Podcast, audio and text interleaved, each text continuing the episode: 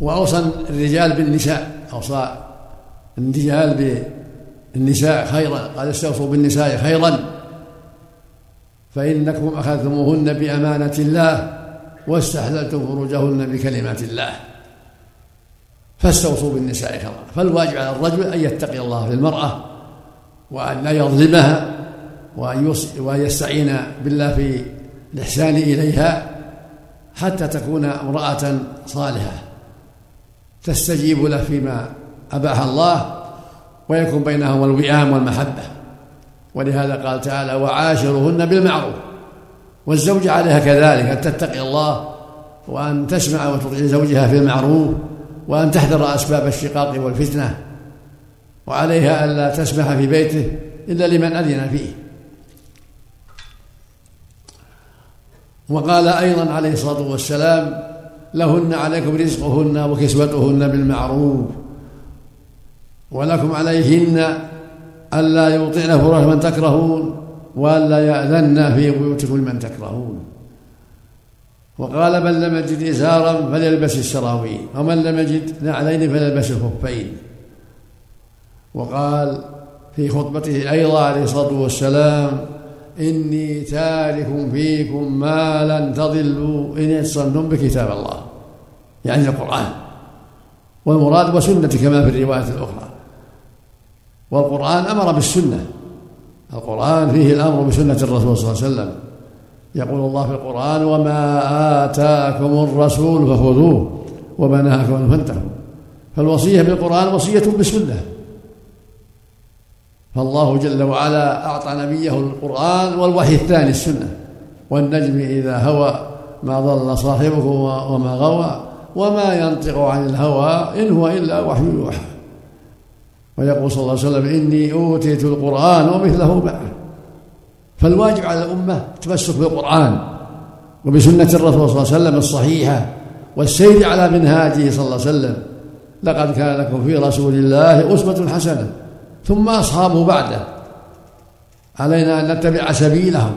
قال تعالى والسابقون الأولون من المهاجرين والأنصار والذين اتبعوهم بإحسان رضي الله عنهم ورضوا عنه.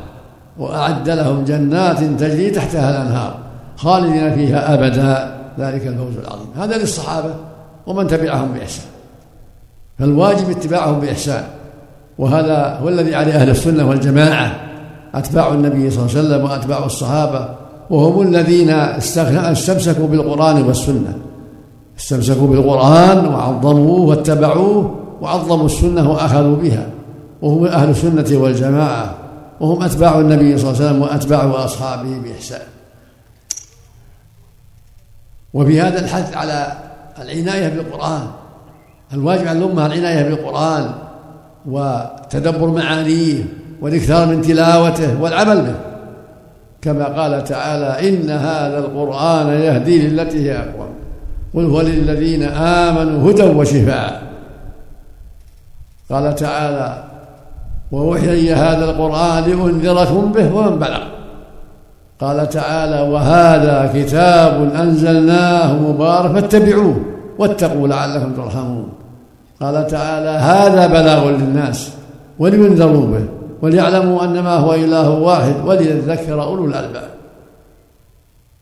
فالواجب على الجميع الرجال والنساء والعرب والعجم والجن والإنس الواجب عليهم اتباع القرآن وتعظيمه وتدبره والعمل بما فيه. المقصود هو العمل مو بالتلاوة مجرد التلاوة المقصود من القرآن التدبر والعمل لا مجرد التلاوة. وهكذا سنة الرسول صلى الله عليه وسلم يجب العمل بها لأنها تفسر القرآن وتبين معاليه وترشد إلى أحكام أخرى جاء بها صلى الله عليه وسلم لم تذكر في القرآن. ثم قال بعد هذا وأنتم تسألون عني فما أنتم قائلون؟ يعني تسألون يوم القيامة. قال تعالى فلا نسألن الذين أرسل إليهم ولا نسأل المرسلين. فلنقصن عليهم بعلم وما كنا غائبين. قال تعالى فكيف إذا جئنا من كل أمة بشهيد وجئنا بك على هؤلاء شهيدا؟ يعني على أمته عليه الصلاة والسلام. فالأمة مسؤولة. هل بلغها؟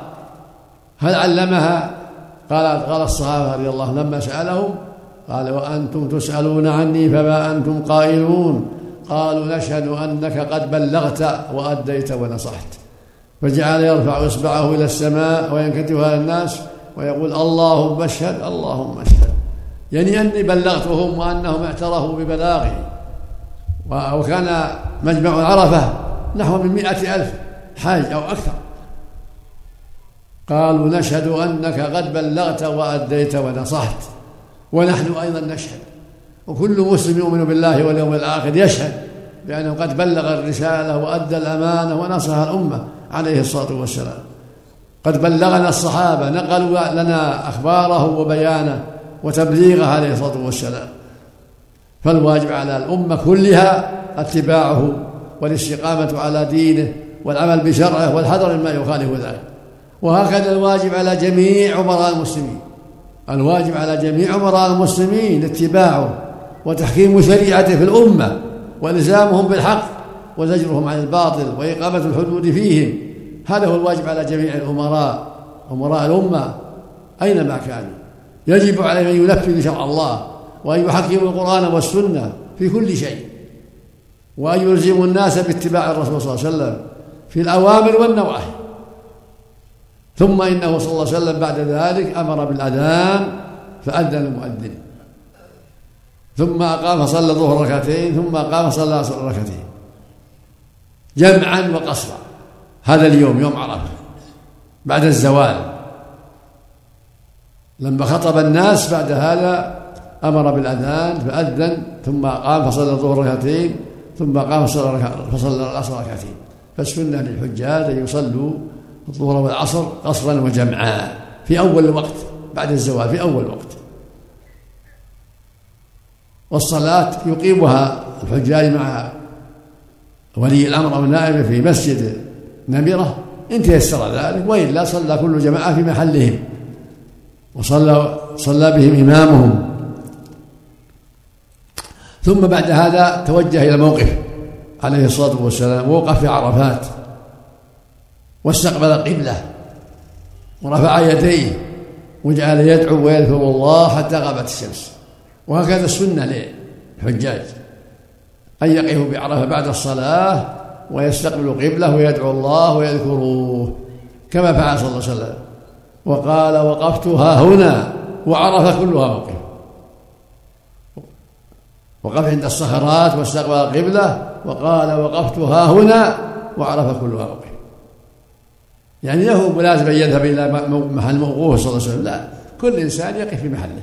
كل جماعة في محلهم في عرفة في منزله.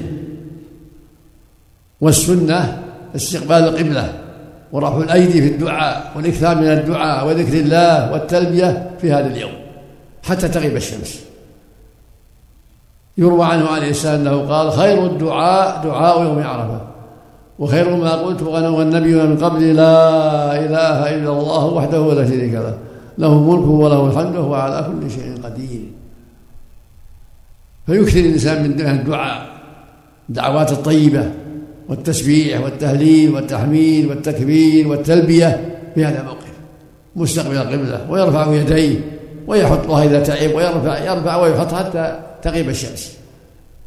ويخلص بالدعاء يحضر قلبه في الدعاء.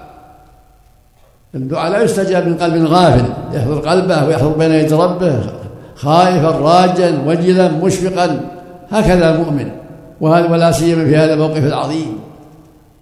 يقول النبي صلى الله عليه وسلم ما من يوم أكثر عتيقا من النار من يوم عرفة. وإن الله ليذل ويباهي به الملائكة. ويقول أتوني عبادي شعثا غبرا يرجون رحمتي. واشهدكم أني قد غفرت لهم. انصرفوا مغفورا لكم. فالخير عظيم. والنعمة عظيمة. يرجى في هذا اليوم خير عظيم.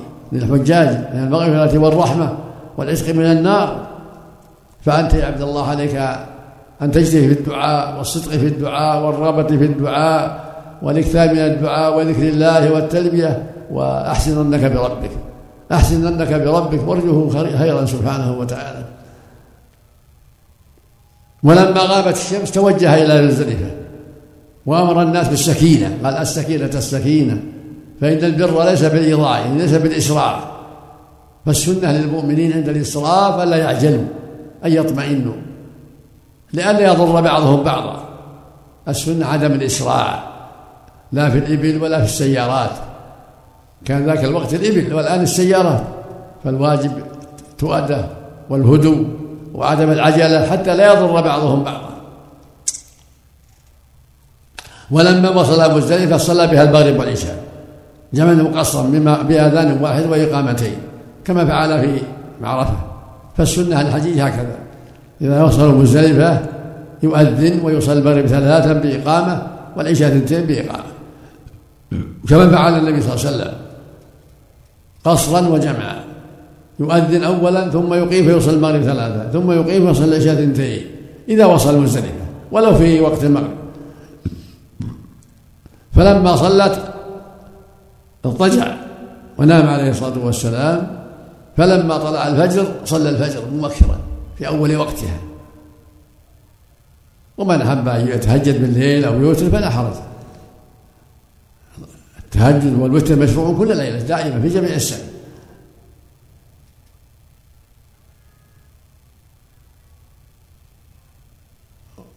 وقول جابر إنه اضطجع حتى طلع الفجر يحتمل أنه صلى الله عليه وسلم استمر في ذلك ويحتمل أنه قام وصلى ما يسر الله له ولم يعلم جابر بذلك.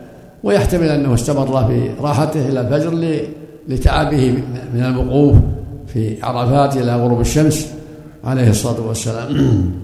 قالت عائشة رضي الله عنها كان النبي صلى الله عليه وسلم شغله عن عن عن قيام الليل مرض أو نوم صلى من النهار ثنتا عشرة. هذا يدل على قد يشغل عن قيام الليل إما بمرض وإما بنوم. فيصلي في من النهار ما يسر الله له. يصلي إحدى عشرة يصلي اثنى عشر يعني يشفعها.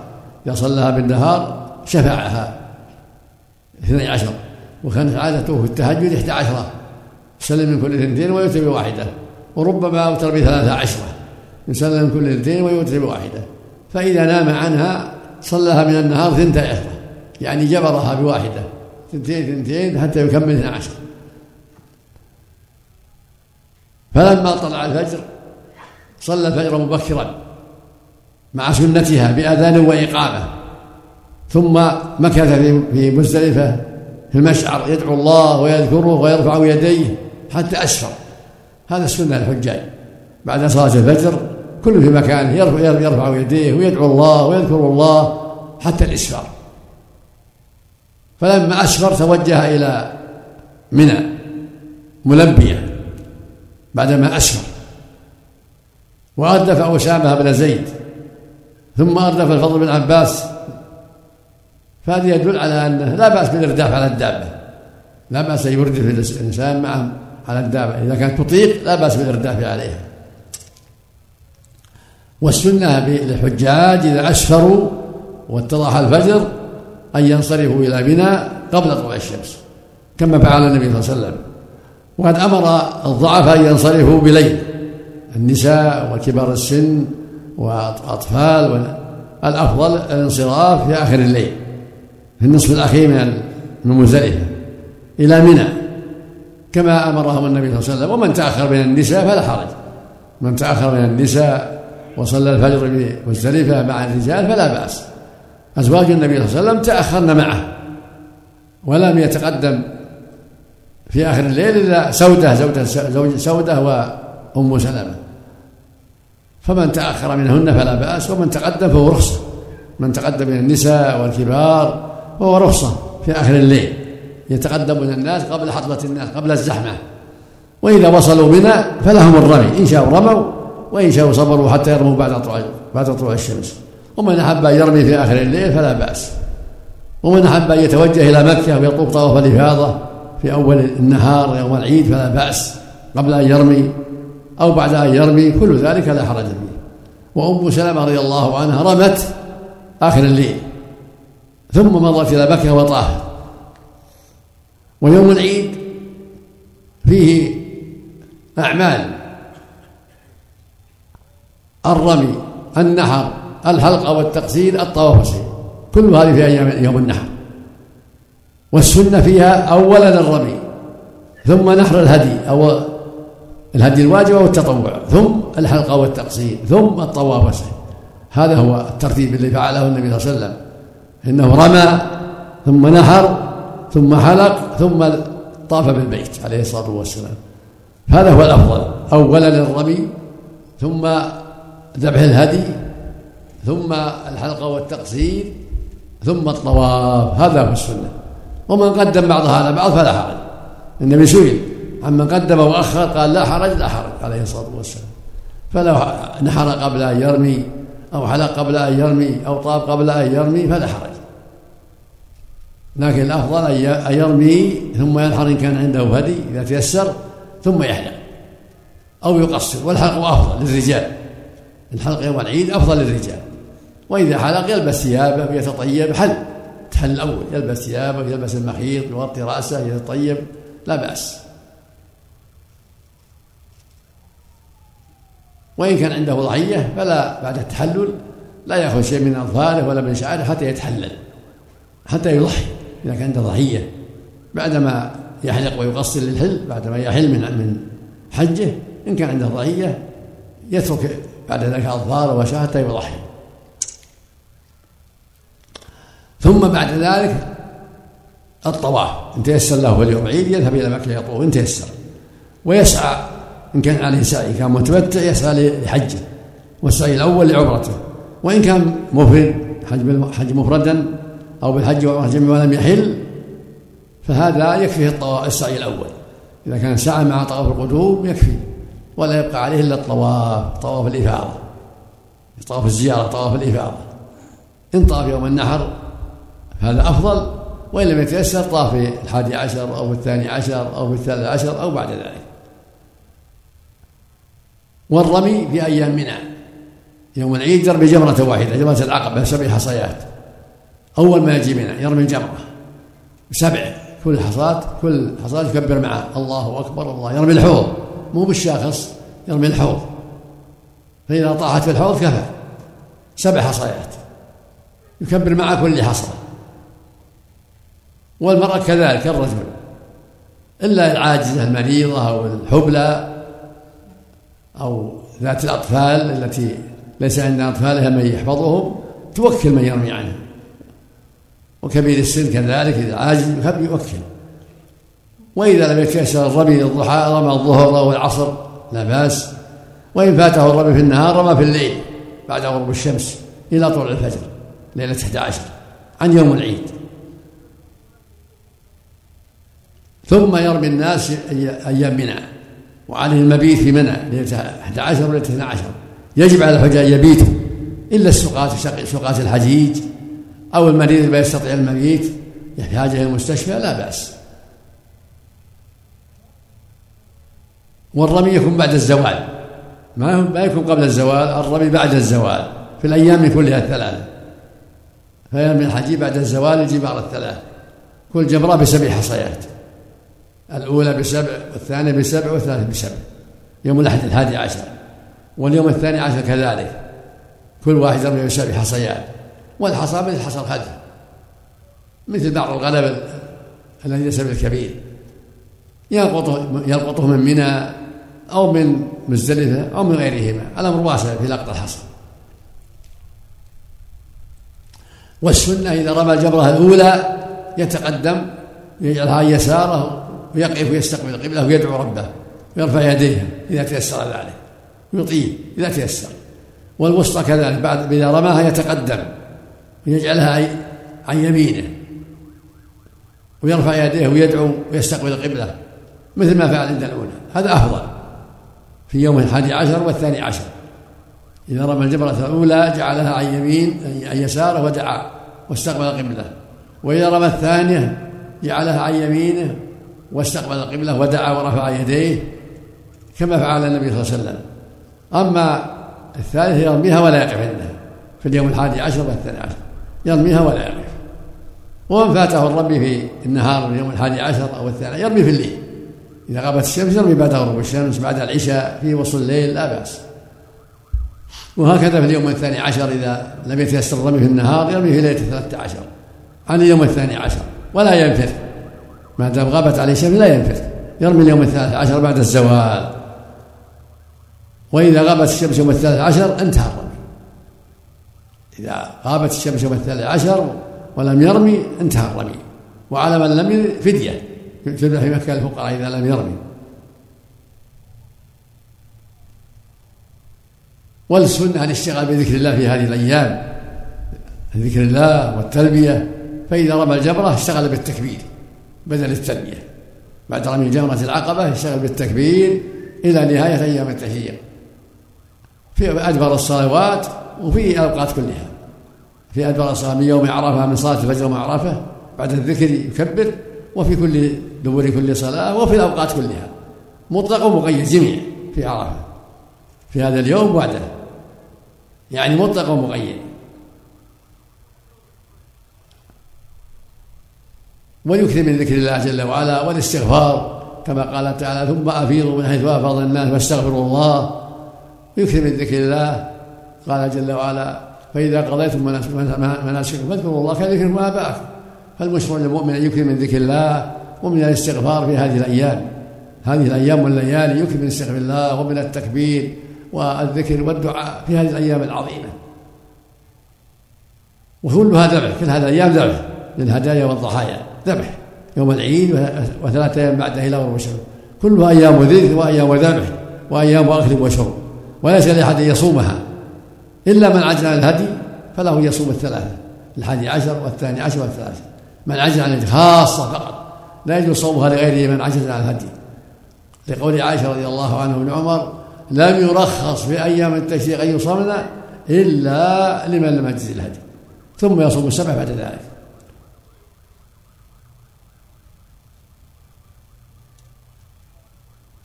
ثم إذا انتهى من كل شيء لا يخرج من بلده إلا إلى طاف الوداع بعد ذلك الوداع ما يبقى إلا الوداع. إذا أراد السفر طاف طواف البيت سبعة أشواط طواف يسمى طواف الوداع. إلا المرأة الحائض والنساء فلا وداع عليهما الحائض والنساء لا وداع عليهما وإذا أخذ طواف الإفاضة ما طاف في أيام النحر وأخره حتى طاف عند الخروج أجزى عن الوداع. ولو كان معه السعي يجزي عن الوداع والحمد لله. لكن إذا طاف في يوم العيد أو في أيام التشريق وسعى إن كان عليه سعي هذا أفضل إذا قدمه. ثم إذا أراد السفر طاف طواف الوداع سبعة أشواط فقط يصلي بعدها ركعتين هذا طواف الوداع. ولا بأس يشتري حاجته في الطريق إذا طاف الوداع يشتري حاجة في الطريق ذهاب أو شيء من الحاجات في الطريق كل هذا لا بأس به والحمد لله. نسأل الله يوفق الجميع لما يرضيه ونسأل الله يتقبل منا ومنكم ونسأل الله يعيننا وإياكم على أداء المناسك على الوجه الذي يرضيه سبحانه وتعالى. وصلى الله وسلم على نبينا محمد وعلى آله وأصحابه وأتباعه بإحسان. الشيخ عبد العزيز بن عبد الله بن محمد الشيخ هذه قبل قبل دقائق سمعنا خطبته العظيمة المفيدة. جزاه الله خيرا. هي خطبة عظيمة مفيدة. شرح فيها ما ينبغي وأوضح فيها ما ينبغي للأمة وأن الواجب عليهم.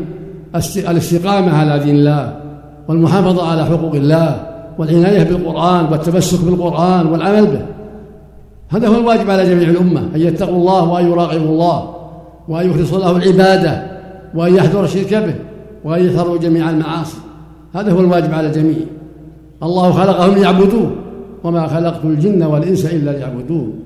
وأمرهم بذلك يا أيها الناس اعبدوا ربكم وأرسل الرسل بهذا عليهم الصلاة والسلام فقال تعالى ولقد بعثنا في كل أمة رسولا أن يعبدوا الله واجتنبوا الطاغوت. فالواجب على جميع الأمة رجالا ونساء عربا وعجما أغنياء وفقراء جنا وإنسا الواجب عليهم أن يعبدوا الله وحده وأن يتقوه وأن يستقيموا على أمره وأن يدعوا ما نهاهم عنه وأن يتعاونوا في ذلك ويتواصوا بذلك. كما قال تعالى وتعاونوا على البر والتقوى.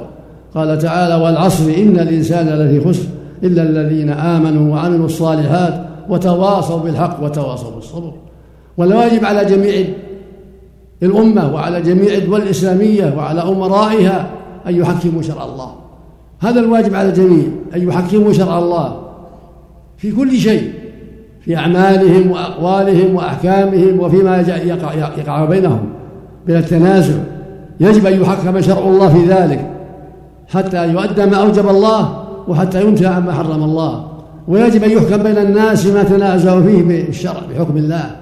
فإن تنازعتم في شيء فردوه إلى الله والرسول. ويقول جل وعلا وما اختلفتم فيه من شيء فحكمه إلى الله. ويقول سبحانه فلا وربك لا يؤمنون حتى يحكموك فيما شجر بينهم ثم لا يجدوا فيهم حرجا مما قضيت ويسلموا تسليما. ويقول سبحانه أفحكم الجاهلية يبغون؟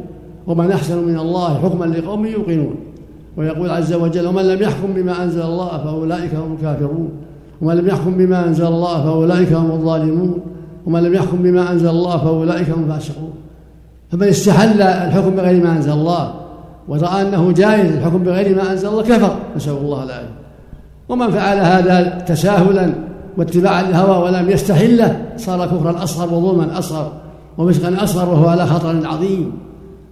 فالواجب على جميع الأمة أن يتقوا الله وأن يحكموا شرع الله وأن ينقادوا لشرع الله وأن يستقيموا على دين الله قولا وعملا وعقيدة